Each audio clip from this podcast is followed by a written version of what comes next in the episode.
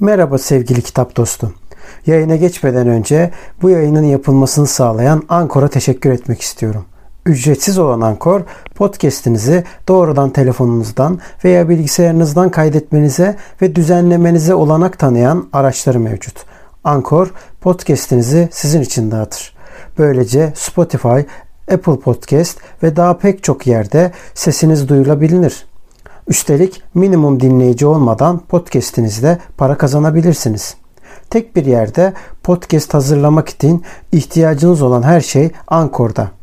Yayına geçmeden önce hadi vakit kaybetmeden ücretsiz Ankor uygulamasını indirin veya başlamak için ankor.fm'e gidin. Şimdi podcast'ime geçebiliriz. dostlar.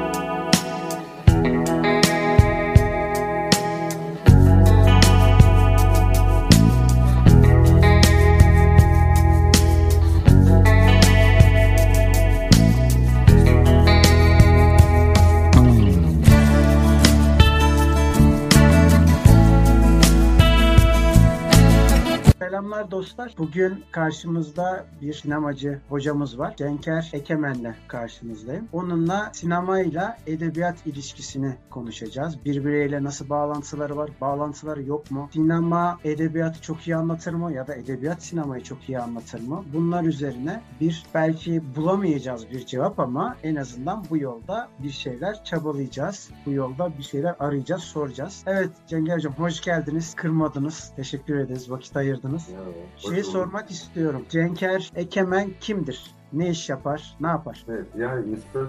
kendini anlatması zor. Genel itibariyle sinemacı. Yani sinemacıyım derken hani tabii ki bu alan çok geniş bir alan. Sinema salonu işletiyorsun, yönetmenlik yapıyorsun, yapımcı mısın diye sorarlar adama. Ben hem ders verdim çok uzun zamanlar farklı farklı kurumlarda. Onun dışında sektörde yapım derinden biraz yürüdük. Yapım koordinatörü, uygulayıcı yapımcılık Onun dışında da belgesel, klip, reklam üzerine yoğunlaştım. Yani böyle sektörde bir yerde tuttuk bir yerinden yürümeye çalışıyoruz. Kendi hikayelerimizi oluşturup kendi filmlerimizi yapma doğrultusunda hamleler var. Bakalım nereye götürecek süreç onu göreceğiz. Genel itibariyle sinemacı.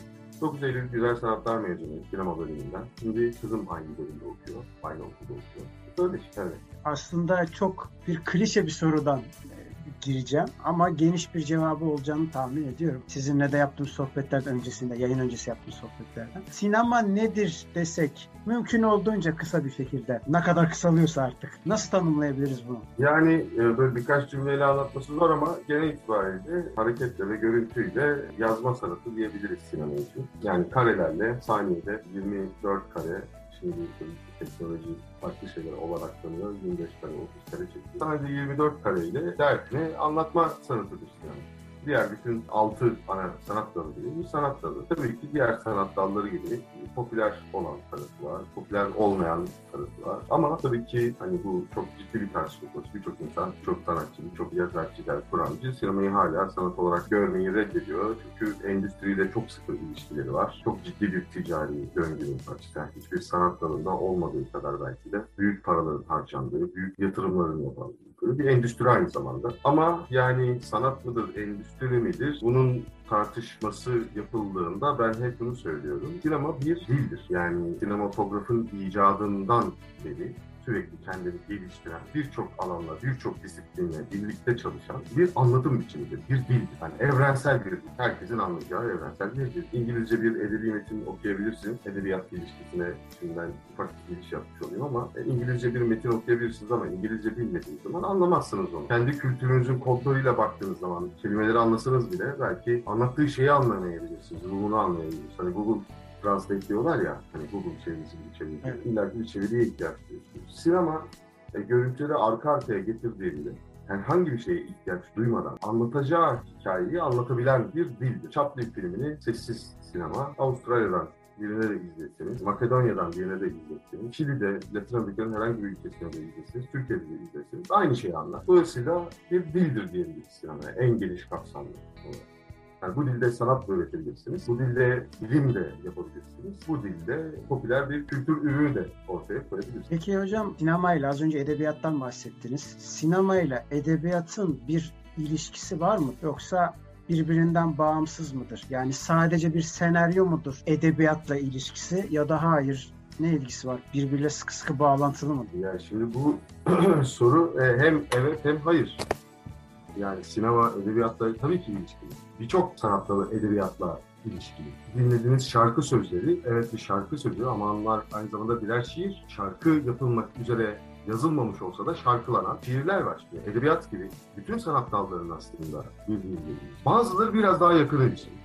Mesela e, heykelle sinemanın ne ilişkisi? Heykelle sinemanın bir ilişkisi var tabii. Ama edebiyatla olduğu kadar güçlü bir ilişkisi yok. Hani heykel de, heykel de bir sanat, bir ruhu, bir ritmi anlattığı bir şey var. Sinemanın da var. Dolayısıyla bütün sanat dallarının birbiriyle iletişimi var.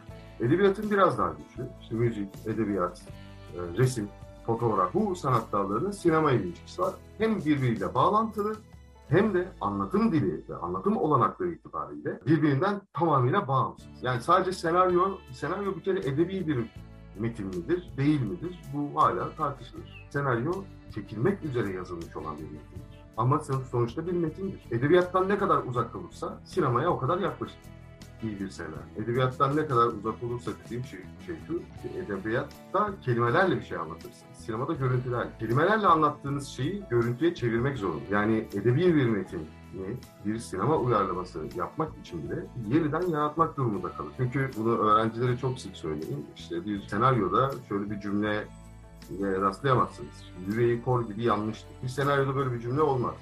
Neden olmaz? Çünkü bunu gösteremezsiniz. Yüreğinin kor gibi yandığını gösteremezsiniz. Ne yaparsınız? İşte bir animasyon yapar, kalbine bir ateş düşürür. Bunu görüntüyle anlat. Mesela üç plan yazarsınız arka arkaya.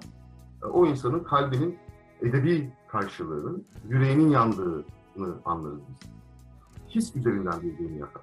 Duygu üzerinden birbirini. Ee, ama ilişkisine geldiğimizde olumlu yani birbiriyle birbirini destekleyen ilişkisine geldiğimizde özellikle günümüzde yani tabii öncesi de var ama günümüze baktığımızda her zaman ilişki oldu. Yani yapılan ilk film, ilk kurgu hileleri kullanarak yapılan ilk kısa film, şeyden bahsetmiyorum bu trenin gara girişinden bahsetmiyorum. Bütün giriş gelişme sonucu olan bir hikaye anlatan ilk kısa film, Georges Méliès adlı Fransız bir yönetmenin, kendisi esasen hokkabaz olan Fransız bir yönetmenin Ay'a Seyahat, Jules Verne'den uyarladığı Ay'a Seyahat filmi dünyada çekilmiş ilk kısa film, ilk film bir edebiyat uyarlaması. Şimdi ilişkisi olmaz olur mu? Var. Hatta daha önce e, yani ondan sonra yapılan filmlerde de e, çok fazla edebiyat uyarlaması. Sırf bu yüzden sinema geliştikçe, kurgu geliştikçe Mesela sinemanın edebiyatla ilişkisini kesmeye çalışan akımlar da var. Mesela burada kimden Vertov'dan bahsedebiliriz.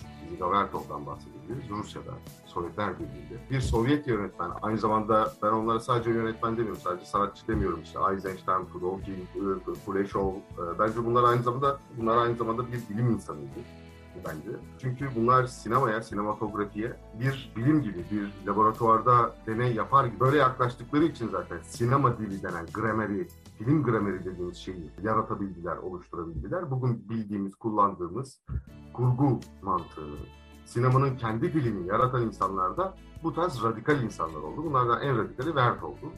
Ve Vertol sinemanın tiyatroyla, edebiyatla, müzikle, başka sanat dallarıyla bütün ilişkisini reddedip salt görüntüyle anlatma sanatı, salt görüntünün dilini yaratma üzerine yoğunlar. Mesela edebiyatın sinemayla tersinden böyle bir ilişkisi de var. Yani sinemanın o, o, oluşmasını sağlayan bir yanı da var. Niye? Çünkü edebiyatı reddederek bugünkü sinematografi denen şeyi yaratmış bir akım da var. Konstrüktivist sinema. Onun dışında tabii ki öyküsel itibarla yani öyküler yani neticede bir hikaye anlatıyor iki sanat. Bir görüntüyle anlatıyor, biri yazıyla anlatıyor. E, bir öykü anlatıyorsa bir dramatik yapısı vardır. Bir serim düğüm çözüm kısmı vardır. Tıpkı tiyatro gibi, bir edebiyat gibi sinemanın da öykü anlatan kritik sinema anlayışında, geleneksel sinema anlayışında bir serim düğüm çözüm bölümü vardır. Ve aynısı edebiyatta da var. Yani hiçbir hikaye ortasından başlayıp başından bitmez. Tabii ki siz kurguyu istediğiniz gibi yapabilirsiniz. Sonunu başa alırsınız, başına arka. Ama bu e, sonunun serim olduğu ve bizi merak duygusu iç, içine aldı ve bu sefer finalde acaba bu hikayenin başı nasıldı diye düşündürttüğü, düşündürtmediği anlamına gelmez. İstediğiniz gibi kurguyla oynasanız da her hikayenin bir kuruluş biçimi vardır. Ve bu edebiyatta da ve sanatlarında da, sinemada da aynıdır mesela. Hani sinemanın kullandığı, klasik sinemanın geleneksel kullandığı, geleneksel sinemanın, konvansiyonel sinemanın kurduğu hikaye kurulumu temelde e, edebiyattan ve sahne sanatlarından. Dolayısıyla böyle bir ilişkisi var. Sadece senaryo anlamında değil, yani kuramsal anlamda böyle bir. Öte yandan tabii ki senaryo anlamında en güçlü ilişki de o. Bir sürü edebiyat yine kadar yapılmış, birçok edebiyat eseri e, sinemaya aktarılmış. Yani çok fazla yani hangi birini sayayım bilmiyorum. Ama bu işte Rus klasiklerinden tutun, dünya klasiklerinden tutun, günümüz edebiyatına kadar, popüler sinemadan bağımsız sinemaya kadar birçok yönetmen, yapımcı edebiyat eserlerini sinemaya uyarladı, diziye uyarladı. En güzel örneği ne bileyim, işte ne bileyim Dostoyevski'nin birçok hikayesi uyarlanmıştı ama Karamazov kardeşler geliyor aklıma. Yani mesela Savaş ve Barış geliyor. Dizi yapıldı. Yani hem sinema filmi yapıldı hem dizi yapıldı. Örneğin benim Victor Hugo'nun Sefilleri geliyor aklıma. Mesela Sefilleri bir 6-7 versiyonunu izledim herhalde diye düşünüyorum. Hani mesela Victor Hugo'nun Sefillerinden bahsedebiliriz. Bu anlamda. E, Türkiye'de de çok fazla var. Mesela işte Yabandır, Küçük Ağa'dır, e, eskiden bunlar hem sinema filmleri hem dizileri yapıldı. Yaşar Kemal, yani Yaşar Kemal'in birçok eserinin sinema filmi daha önce 60'larda 70'lerde Türkiye'de yapılmıştı. Evet. Halen de Ahmet Ümit'in mesela zaten ayrı bir yerde duruyor burada edebiyat anlamında. Çünkü sinematografik yazıyor. Hani Ahmet Ümit'i okurken zaten edebiyat ürün, bir edebiyat eseri okuyormuş gibi okuyorsunuz bir taraftan ama bir taraftan bir film izlermiş gibi okuyorsunuz. Çünkü o kadar güzel yazıyor ki. Zaten günümüz edebiyatı artık önceden 団地生営業やったんです。Beslenirdi. Şimdi günümüzde tersi bir durumda var. Edebiyatçılar sinematografik yazmaya başladılar. Çünkü sinema öyle güçlü bir, öyle ikna edici bir yeteneğe sahip ki iki sebebi var. Bir, okuma oranı gittikçe azalıyor dünyada. Bu özellikle sosyal medya vesaire bunların çok ciddi etkisi var bu anlamda. Muazzam bir olanak bu arada sosyal medya. Şu an hani yaptığımız görüşme bile mesela kurgulanıp sosyal medyada yayınlanacak. Bu bence çok evet. önemli bir şey. Ama ciddi bir dezenformasyon ve ciddi bir geriletme özelliği de var. Kimse 10 sayfalık bir metni bile okurken böyle rahat rahat okumuyor. Herkes eriniyor yani şeyler okumaya. E ne oldu bu sefer? Görüntünün dili artık iyice kullanılır, yaygınlaşılır oldu. Bu bugünle ilgili bir şey değil. Sosyal medya ile ilgili bir şey, bir şey değil. Eskiden de böyleydi. Yani sinema çıktığından ve sinema topografi çok ikna edici bir yöntem ya. Görüntünün dili çünkü. Yani gerçek hayatın neredeyse birebir kopyasını siz perdeye yansıtıyorsunuz. Ve gerçek hayatta olmayan bir muazzam bir olanak var elinizde kurgu. Yani kurgu insanların rüyalarını sinema çıktıktan sonra veya popüler bir sanat olarak dünyaya yayıldıktan sonra rüyalarını bile kurgulu görmeye başladığı söyleniyor. Bunu düşünmüşler. Yani rüyanızda siz yakın plan, genel plan falan görüyorsunuz. Şimdi mesela tiyatro ne oldu? Tiyatronun ikna ediciliği azalmaya başladı. Operanın ikna edilebilirliği Eskiden en büyülü sanat tiyatroydu mesela.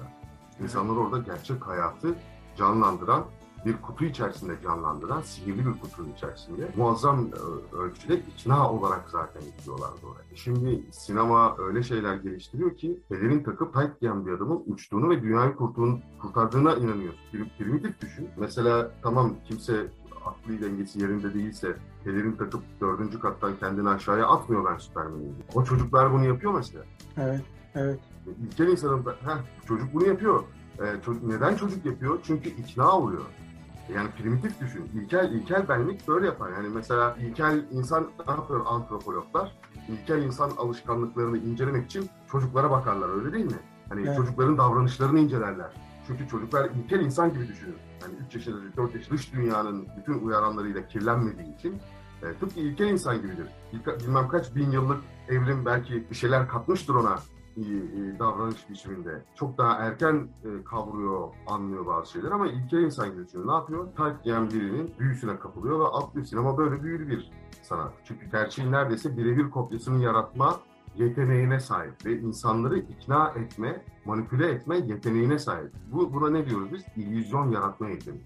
Sinemanın muazzam bir illüzyon yeteneği var. E şimdi diğer bütün sanat dalları ne yapıyor? Müzik görüntüsüz yapım yaratıyor. Yani popüler kültür ürünü olan her parça mutlaka bir kliple çıkıyor. Klibi olmadığı zaman yeterince kitleye belki ulaşmıyor bile. Herkes klip yap yapma derdine. Şimdi sadece radikal müziği korumak isteyen insanlar klipsiz yayınlamaya çalışıyorlar. Ne oldu? Sinema müziği de etkiledi. Sinema edebiyatı da etkiliyor. etkiliyor. Çünkü yazarlar daha sinematografik bir kurguyla yazmaya başlıyor. Gördüklerini daha çok anlatmaya başlıyor. Çünkü insanlar buna alışıyor. Yani eskiden Yaşar Kemal'in bilmem 4 sayfa, 5 sayfa yaptığı betimlemeler artık yapılmıyor. Şeyler gidiyor evet ama bu biraz da popüler sinema yüzünden, popülerlik yüzünden. Eskisi gibi bu tarz büyük ustaların büyük böyle betim, edebi betimlemelerine denk gelmiyoruz. Ne oluyor? Daha çok sinematografik betimlemeler, görüntüye dair betimlemeler bunun yerini almaya başlıyor. Böyle bir ilişkisi var aynı zamanda edebiyat ve sinema. Olumlu ve olumsuz ilişkisi var. Onun dışında anlatım tekniği olarak birbirinden çok farklı iki dil, iki gramer.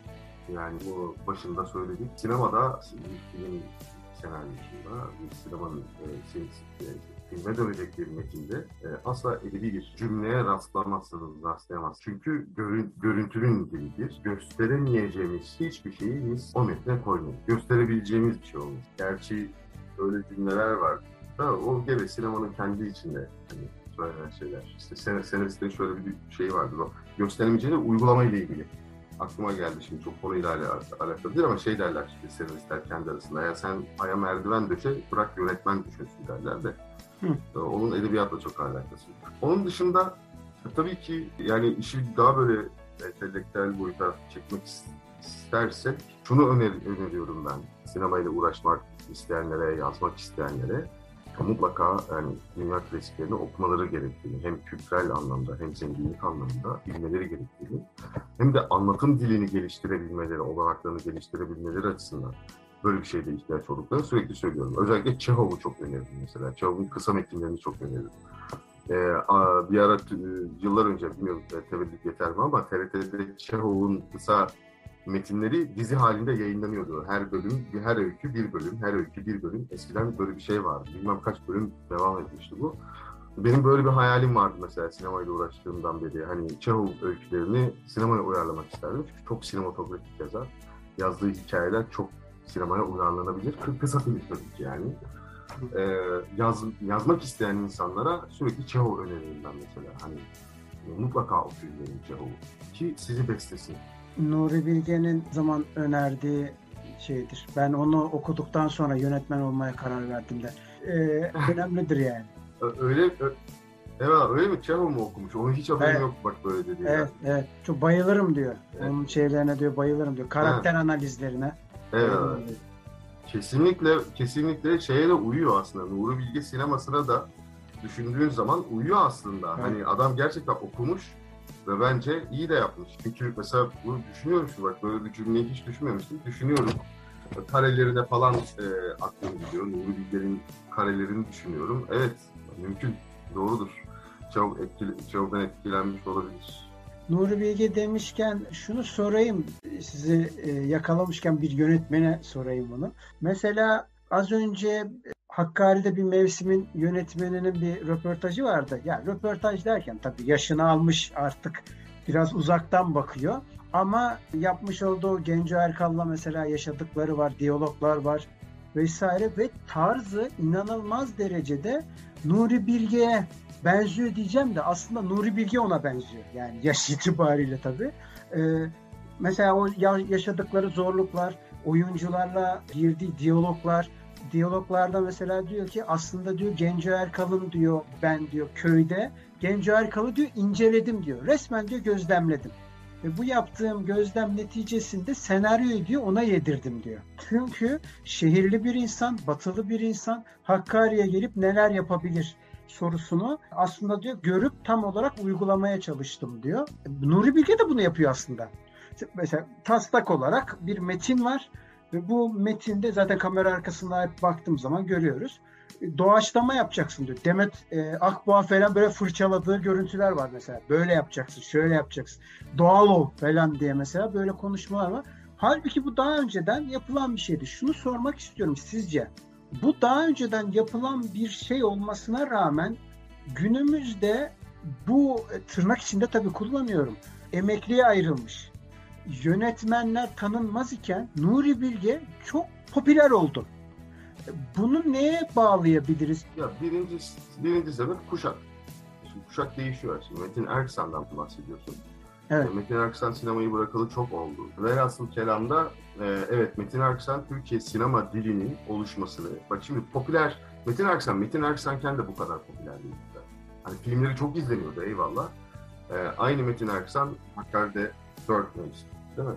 Evet. Aynı Metin Erksan şey, şeytanı da Türkiye'ye uyarlamış Metin Erksan. Yani e, e, şeytan şey bu bizim bildiğimiz Hollywood 1970'lerde yapılmış Exorcist filmini Türk, Türkiye'ye uyarlamış. Hı hı. Hatta çok komik sahneleri vardır konuşulur falan. E, e, filmleri çok izleniyordu e, ama kimse Metin Akpınar'ı sevmiyordu. O zamanlar tan tanımıyordu, bilmiyordu bile. Yani en, entelektüel camia tanı. Çünkü kimse filmin yönetmenine bakmıyordu o zaman. Sinemaya giderken kime gidiyor? Türkan Şoray'ın filmine gidiyor.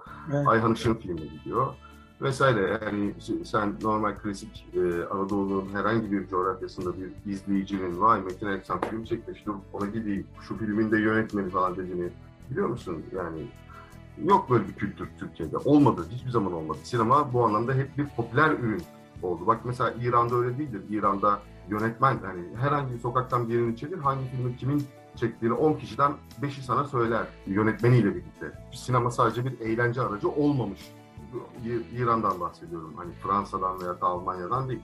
Yani Türkiye'de e, girişi bile sinemanın Türkiye'ye girişi bile sıkıntılı. E, bir, bunun birinci sebebi kuşak meselesi ama ikinci sebebi temelden zaten sinema böyle bir şey. Hep bir eğlence aracıydı. Nuri Bilge filmlerini, Nuri Bilge Ceylan'ın adını bilen, vay Türkiye'nin sinemacısı, büyük yönetmen diyen birçok insan bile oturup üç filmini izlememiştir bence.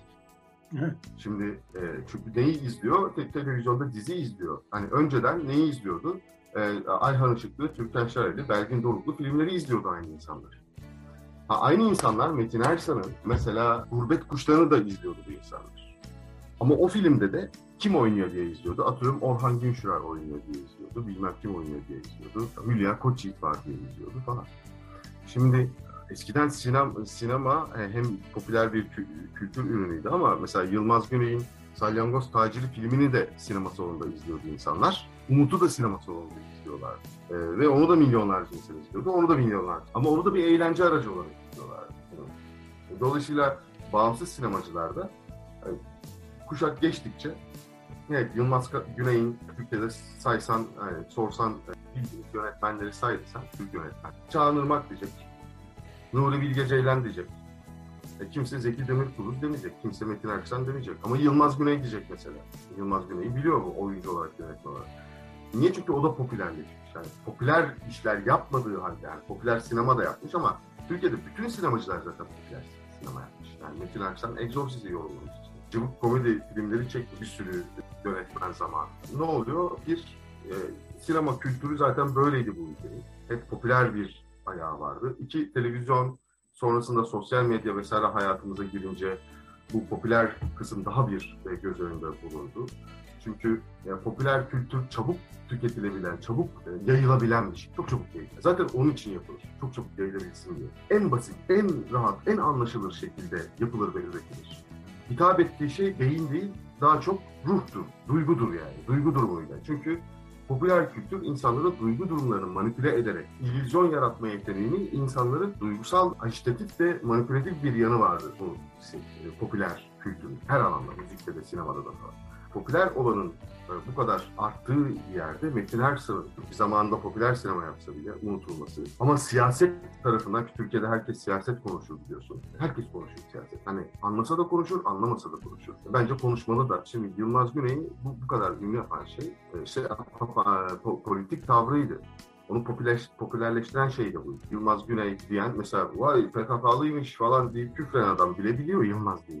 Yani, evet, evet. Doğru. Metin Erksan'ı bilmiyor. Şimdi Nuri Bilge'yi niye biliyorlar? Nuri Bilge de çıktı işte ödül aldı. Yani ödül aldığı festivallerde. O biraz popüler Yılmaz Güney'in pozunun aynısını verdi Kanda. Hani yaptığı sinemaya bakıyorsun, anlattığı hikayelere bakıyorsun Nuri Bilge'nin. İyi, bence çok başarılı bir sinemacı. Bu diğer kenarda kalsın. Ama Hani orta, orta sınıf insanın hezeyanları, kaygıları, genellikle işlediği meseleler bunlar. Hani ne bileyim, hani çok e, anlattığı hikaye çok ilgilendirmiyor e, benim gibi adamları açıkçası. E, ama bunu çok iyi anlatıyor. Anlattığı şeyi çok iyi anlatıyor. İki, neden bunlar popüler olduğu biliniyor ve diğerleri bilinmiyor. Bir de şöyle bir şey var. Üç tür sinema var. Aslında iki tür denir. Bir endüstriyel, bir bağımsız.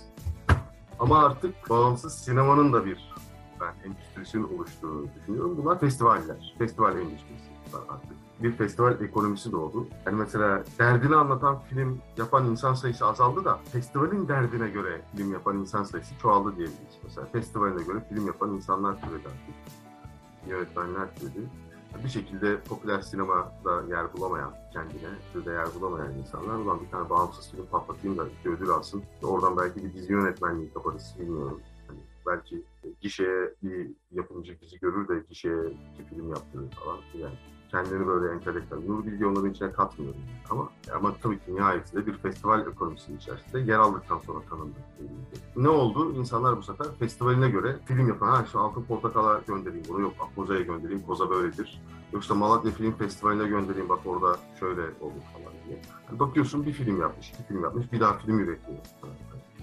10 yıl daha film üretiyor. Ya derdi yok, o 10 yıl içerisinde derdi olmuş. Ya o filmde batmış, kendini anca toparlayabilmiş. Ya da istediğini bulamamış, umduğunu bulamamış, ödül alamamış ama bir daha uğraşmayacağım demiş. Şeyi sabırla yapmayı bekleyen, iğneyle kuyu kazanlardan bahsetmiyorum. Ee, var öyle yönetmenler bir film yapıyor, 6 yıl sonra, 8 yıl sonra bir daha film yapıyor. İşte Erdem Tepeköz yeni film çıktı.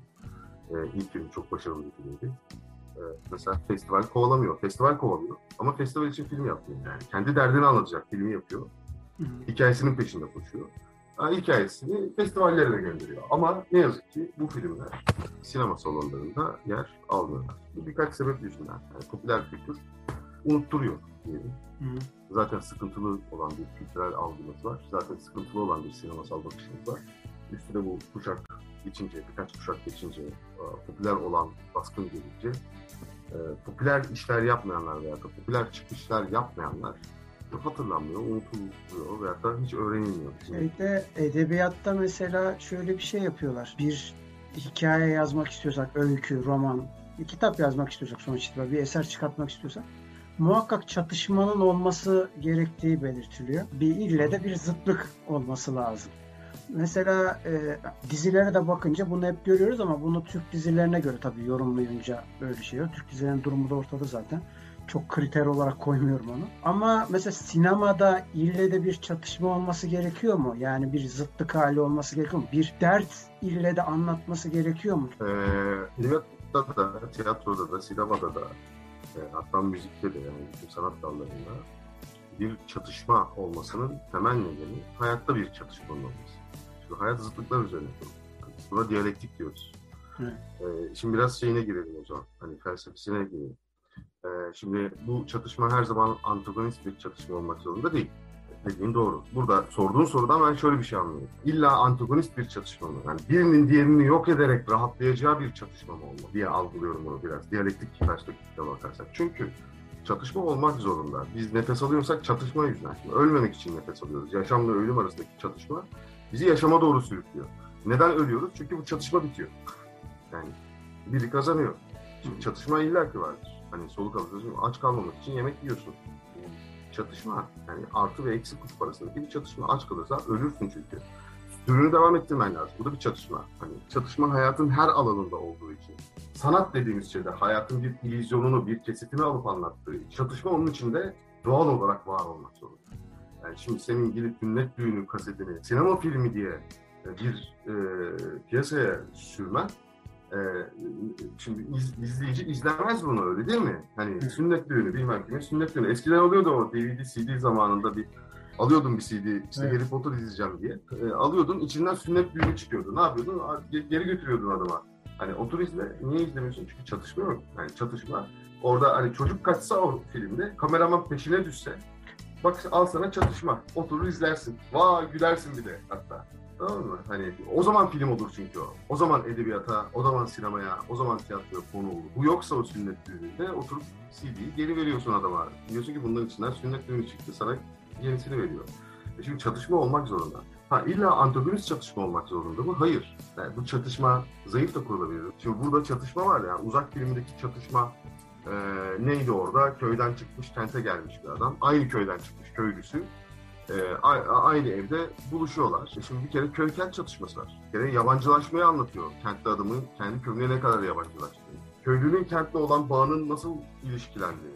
Bireysel olarak ahlaklı bir tutumla ahlaksız bir tutum arasında bir çatışma var çatışmayı illaki Hollywood sinemasının, konvansiyonel sinemanın veyahut da endüstriyel sinemanın kurduğu gibi kurmak zorunda değil bir yönetmen bir sinemacı ama mutlaka kurmak zorunda. Yoksa oturur düğün kasetini işte tevellüt ortaya çıkıyor kaset CD deyince.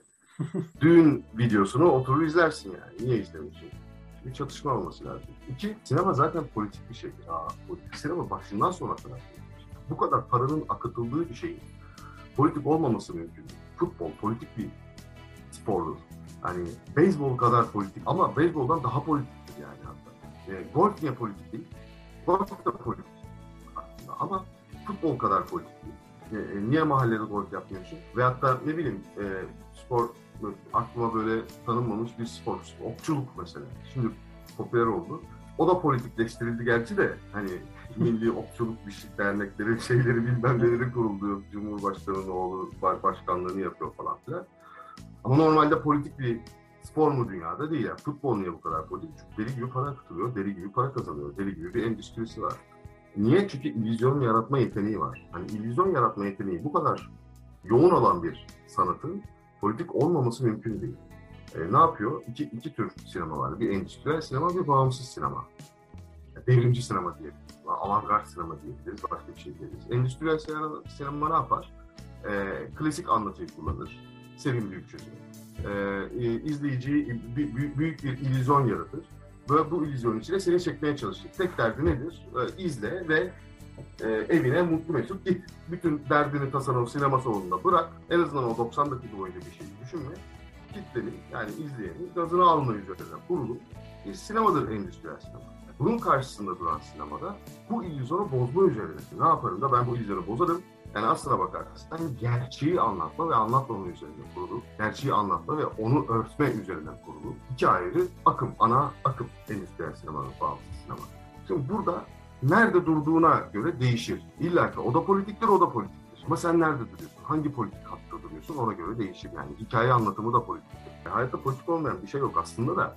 Hani birebir bu kadar politik olan başka bir sanat, mesela heykel bu kadar politik değil yani. O da politik. Hani düşünsene onda da illüzyon yaratıyorsun. Gerçek illüzyonu yaratıyorsun. Mesela Roma'nın yaptığı o koca devasa heykellere e, politik değil diyebilir misin? O Zeus heykelini yapıyorlar.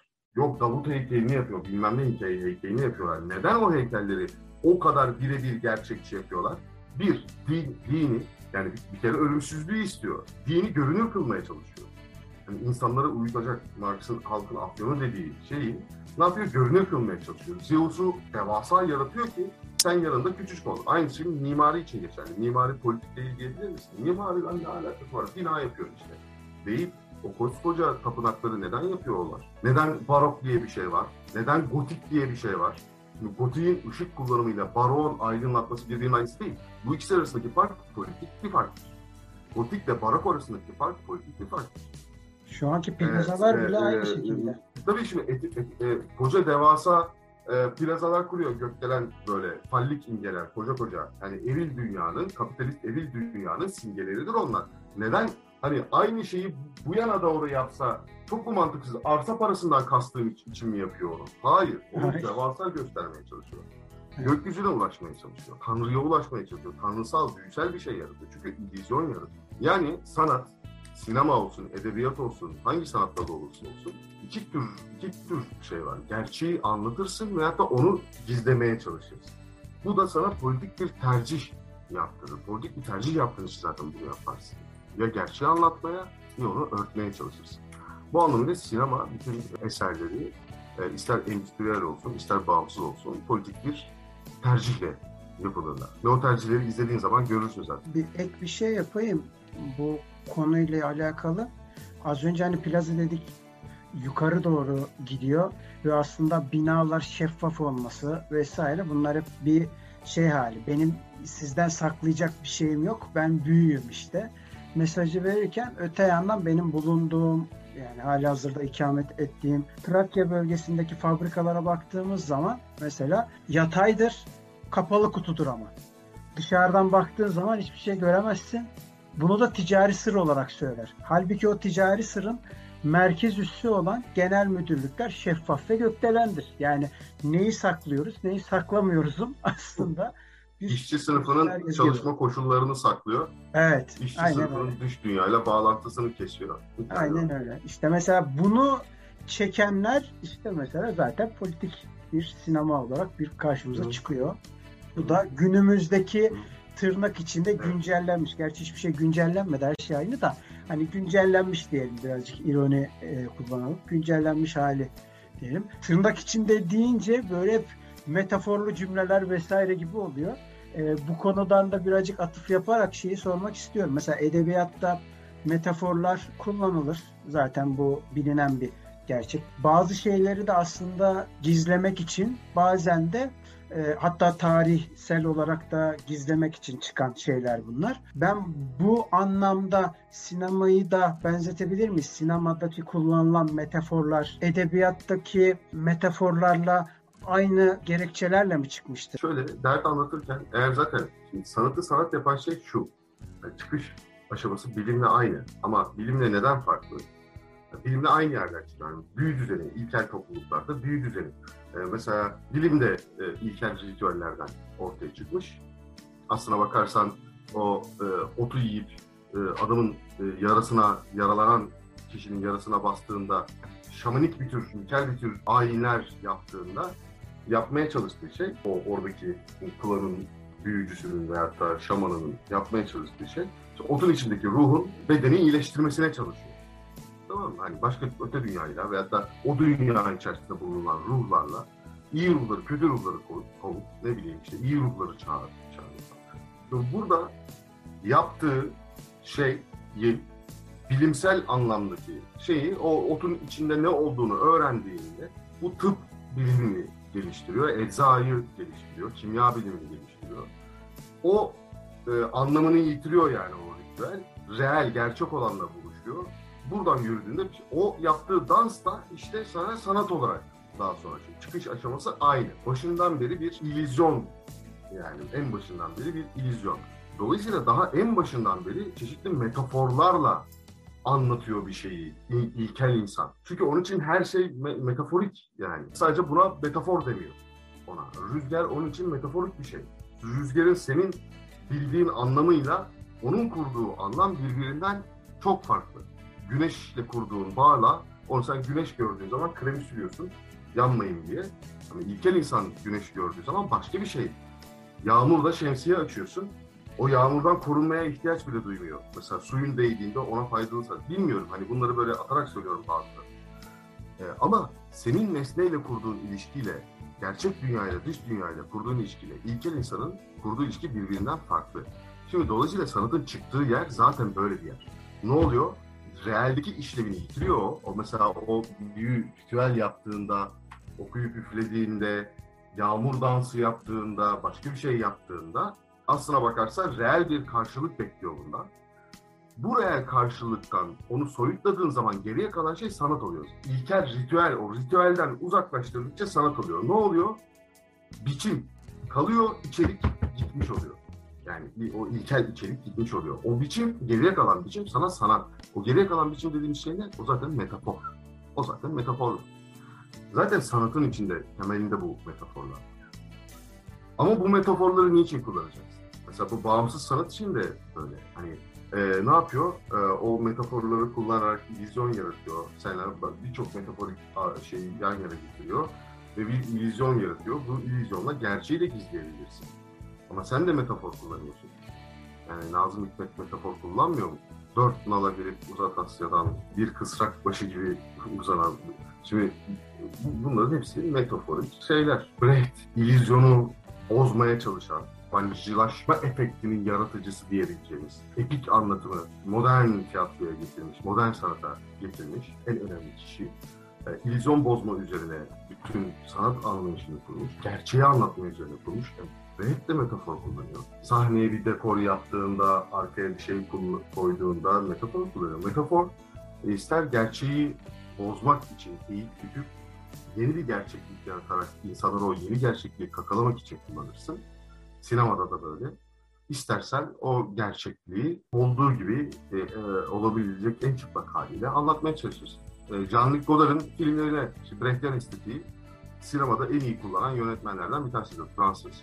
Jean-Luc Godard. O, o kadar sağlam metaforlar kullanmış ki bak bir, bir sahnesini söyleyeyim ama bir filminin bir sahnesini çok fazla var da bir sahneyi söyleyeyim. E, Weekend diye bir film var. İşte Fransızca aslında film de. Fransızcasını bilmiyorum. Öğreniyorum, unutuyorum çünkü Fransızcam yok. Weekend'ın Fransızcası işte. Hafta sonu Fransızca nasıl söyleniyor? Söyle filmin adı.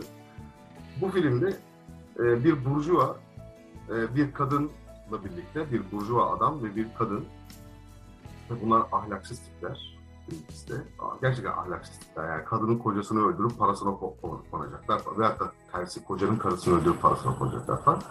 Böyle bir hikayesi var hikayenin. Ama bildiğimiz klasik bir anlatım değil. Şimdi yolda yürüyor böyle bir hatta bir bayağı uzun 3-4 dakikalık belki 5 dakikalık bir böyle trafik sahnesi var. 10, 10 dakika bile olabilir. Tam hatırlamıyorum onun süresini. Bir kaydırma sahnesi. Trafikte gidiyor araba böyle e, şehrin dışına çıkmış. Ama muazzam bir trafik var böyle. Hani yan yana yan yana yan yana yan yana bu sürü, bir sürü insan sıralanmışlar. Şehir, şehirden uzak bir yere gidiyorlar. Muhtemelen o sahneyi de şehir içinde çekemeyeceği için şehrin dışına aldı yani tamamen prodüksiyonel bir şeyden oraya almış olabilir ama e, cukta oturmuş. Orada o trafiğin önünde geliyor geliyor geliyor geliyor bir bakıyorsun ki yerde koskoca bir Shell e, kamyonu var. Shell benzin taşıyan kamyon. Önünde küçücük bir Fransız arabası, beyaz araba. O yüzden, aa diyorsun bu yüzden durmuşlar. Aslında o yüzden değil, ileride bir trafik kazası olmuş. Yol boyunca zaten bir sürü ceset, bir sürü trafik kazaları görüyorsun orada. Ama o metafor işte, yani Shell, Shell'in önüne küçücük bir araba koyuyor. Bir Amerikan tekelinin önüne küçücük bir araba koyuyor. Barikat yapıyor. E şimdi metaforik bir anlatım. Bir Cezayirli ile Fransız bir köylüyü koyuyor. Fransız köylü Fransız e, e, elinde bir ekmek yerken arkadan Cezayirli'nin sesi geliyor. Bildiğin ajitrok bir konuşma yapıyor. Tam tersi ötekisi konuşurken ötekisi e, ajitrok bir konuşma yapıyor. Ötekisi böyle elinde ekmek yiyor. Ekmek kuru ekmek yiyor ama bu arada falan. Yani bu tarz metaforları hani baktığın zaman seni yakalamıyor, illüzyon yaratmıyor. Ama o illüzyonu bozmak için kullanıyor işte. Hani işte Fransa'nın Cezayir işgali bilmem nesi falan vardı ya orada Fransız hükümetine çekilen bir sahne. Bu ne? Bu neyle anlatmış? Ekmek metaforuyla anlatmış. Öbürünü neyle anlatmış? Benzin metaforuyla anlatmış. O trafik, trafikte ölen insanlar. Benzin ve şey, ne, ne anlatıyor burada? Petrol savaşlarının insanların dünyasını nasıl alt üst ettiğini ve doğadan seni nasıl uzaklaştırdığını ve aslında yabancı olmaman şey, gereken şeyleri nasıl yabancılaştırdığını anlatan bir metafor kullanmış. Velhasıl e, özet şu, çok uzun konuştum bu konuyla ilgili. Metaforu nerede ne için kullandığına göre değişir nasıl kullandı. Ama kullanıyorsun illa kullanıyorsun. Yani. Bir sinemacı olarak hocam YouTube gibi mesela bu videonun da yayınlanacağı, bu içeriğin de yayınlanacağı YouTube gibi platformları nasıl değerlendirmek lazım? Mesela biz de sizin kadar olmasa da biz de editleme işine girdik. Biz de işte bir şekilde konukları ağırlıyoruz. Bir şekilde bazıları sinemalar çekiyor. Kısa filmler çekiyor vesaire. Hatta bazen de referans olarak kullanılıyor bu YouTube'lar. Bakın biz bunu yapıyoruz diye. Ee, o kadar ki hiç vasfı olmayan hayatında olan kişiler fenomen diye YouTube'u kullanım kılavuzu gibi bir eğitim programı hazırlayıp bunları satabiliyor. Artık bu noktaya kadar geldik. Bunlar hakkında bir sinemacı olarak ne düşünürsünüz, ne söylemek istersiniz? Ya şimdi genel itibariyle bu kaçınılmaz bir şey. Teknolojinin gelişmesi, olumlu ve olumsuz sonuçları var tabii ki. Her şey. Mesela televizyon çıktığında da vay sinema gitti, sinema öldü demişlerdi ve doğruydu da yani sinema salonları da azaldı. Ama şimdi e, sinema salonu azalması demek e, mesele mesele yani meseleyi sınıfsal kökeninden veyahut da e, popüler ve endüstriyel olan ve olmayan arasındaki çatışmadan uzaklaştırdığımız zaman doğru kavrayamayız ben. E, her şey o, o, o perspektiften baktığımız zaman ancak oturuyor şey oluyor. E, şimdi e, YouTube diye bir kanal var. Sıradan standart bir kişi fenomen olabiliyor, evet olabiliyor. Ama bu fenomenlerin büyük çoğunluğu bu YouTube fenomenleri. Bunu ben sosyal medya olarak genişleteyim, sonra YouTube özeline indireyim. Fenomenlerin çoğu aslında bir, bir büyük bir politika yani bir, bir politika gibi görülüyor. İki, birincisi bu. Hani en, hazırlanıyorlar piyasaya. Reklamı yapılıyor, bilmem nesi yapılıyor. İşte botlar kuruluyor, e, şeyler alınıyor. Sahte bir dünya yaratılıyor. Orada popüler oluyor. Ha bu olmasa da popüler olur. Ne olur? Çünkü Az önce bir cümle kurduk. Popüler olan her halükarda olmayana göre çok daha çabuk yayılır. Zaten o o yüzden direkt yayılabilmesi için. Velhasılı kelamda e, Recep İvedik video izlenir, kendine yer bulur. Diğeri kendine yer bulacağı alanda bile yer bulamaz. Şey bilmiyorum. Yani işin teknik kısmını çok fazla bilmiyorum. Yazılım kodlarından bahsediyorlar. Sen bir şey paylaşıyorsun, 10 kişiye yayılıyor da ötekinin paylaştığı bir şey 1 milyon kişiye yayılıyor. Bunu işte e, efendime söyleyeyim bir, bir kodla bir şeyle engelliyorlar falan diyorlar. Bilmiyorum yani. Yazılım dilinden çok anlamadım. Böyle şeyler var mı yoksa bunlar komple teorisi mi? Bunu bilemiyorum. Yok algoritmayla Ama- çalışıyor zaten. E, algoritmaları var falan filan diyorlar ama e, bunu bilmiyorum ama şöyle iyi kullanırsam muazzam bir olanak. Çünkü basit standart birini bir sinemacı haline getirebilir. Derdi olan herkesin derdini anlatabileceği bir alan. Bak mesela insanlar niye YouTube'a bir şey çekip koyuyorlar? Çünkü başka alanlara ulaşamıyorlar. Oralar tıkalı. Evet. Bak şimdi ben film çektiğimde bir işçi sınıfı hikayesi anlattığımda bu hikaye sinema salonlarında yer bulmaz. Bulsa da sınırlı bulur. Yani tanıtımcı firma ne yapmış? Bir dağıtım tekeli var. 2000 tane sinema salonu bağlamış kendine. 300-500 tane sinema salonu kalmış bütün ülkede. O salonların hepsine de girme şansın yok. E, bir film çektiğinde ne yapıyorsun? Bunu yayabileceğin en kolay mecraya koymaya çalışıyorsun. YouTube'a koymaya çalışıyorsun. E, insanlar şimdi YouTube denen mecrada bir buçuk saatlik filmi çok fazla izlemiyorlar. Yani film nerede izliyor? Bir sürü film sitesi var. Oradan Oradan bulmadığı filmi YouTube'dan buluyor. Ama o işte film cehennemi, HD film izle bilmem ne gibi sitelerde bulamayacağı filmleri zaten onlar popüler film olmadığı için bulabilecek insan sayısı az, çok az insan oradan arıyor. Oluyor. E şimdi ben o tarz e, mesela eski Türk filmlerinin çoğunu YouTube'dan buldum. Yani popüler olanını da olmayanını da. E ne yapıyorsun? Bir, çok rahat her şeye ulaşabiliyorsun orada. Ama ben yaptım, koydum oraya, e, atıyorum bir dizi çektim, bir mahalle dizisi çektim, politikte bir dizi çektim, YouTube'a koydum. Ne kadar izlenecek bilmiyorum. Mesela Adana 01 diye bir dizi yapıldı. Onunla birlikte başka bir sürü dizi başladı. 01 tuttu. Niye? Çünkü içinde silah var, şiddet var. Ağa oyun diye konuşan adamlar var. Birbirini öldüren falan tipler var. Ve samimi falan. Şimdi o adamlar Blue TV'de şurada burada film yapıyorlar. Yapsınlar. Bence sıkıntı yok. Ee, ama işte popüler alan, her alan gibi. Her alan gibi. YouTube'da şansın ne? Bu kadar popüler şeyin arasında kendine yer bulabilirsen buluyor. Yani e şimdi her dağıtım alanının bir şeyi var değil mi? Mesela basit bir örnek ver. Film yayınlayacaksın YouTube'dan. Daha önce çekilmiş bir film yayınlayacaksın. Ve Arzu Film'in kendi şeyinde Arzu Film bir yapım şirketi. Eski filmlerini açtı bir YouTube kanalı oradan yayınlıyor. Arzu Film buradan para kazanmaya devam ediyor. Bence iyi bir şey. Ama şimdi Arzu Film orada kendi sahasında Tosun Paşa'yı koyuyor, bilmem neyi koyuyor, efendime söyleyeyim e, işte Zeki Alasyalı, Metin Akpınarlı filmleri koyuyor, Münir Özkulları koyuyor, bilmem neyi koyuyor. Bir bakıyorum film e, 3,5 milyon kere izlenmiş, 1,5 saatlik film. E şimdi ben koysam 3,5 milyon sen izlemez zorunda. Niye? Çünkü Arzu Film zaten popüler bir alan. Anlatabiliyor muyum? Hı. Yani güzel bir alan ama yine neye hizmet ediyor bence yine en güçlü olarak. E şimdi ne oluyor? Dolayısıyla da en çabuk insanların tüketeceği şeylere insanlar YouTube'da da daha rahat. Ha, bu durum değiştiğinde ne oluyor? İşte onun da örneğini ben vereyim. Ee, Gezi döneminde bizim bir ekibimiz vardı. Kamera Sokak diye, bilmem gördüğünü görmedim. Evet Ee, biliyorum. ha, Gezi Biliyorum. öncesinde de, Gezi öncesinde de o ha eyvallah. O ekibi ku- kuran kişiyim Kamera Sokağı. Bir 3-5 öğrencimle birlikte. Şimdi hala devam ediyor artık orada aynı ekipte değilim. Ama işler başka bir yere döndüğünde, popüler olan başka bir şey olduğunda sen orada yer bulabiliyorsun.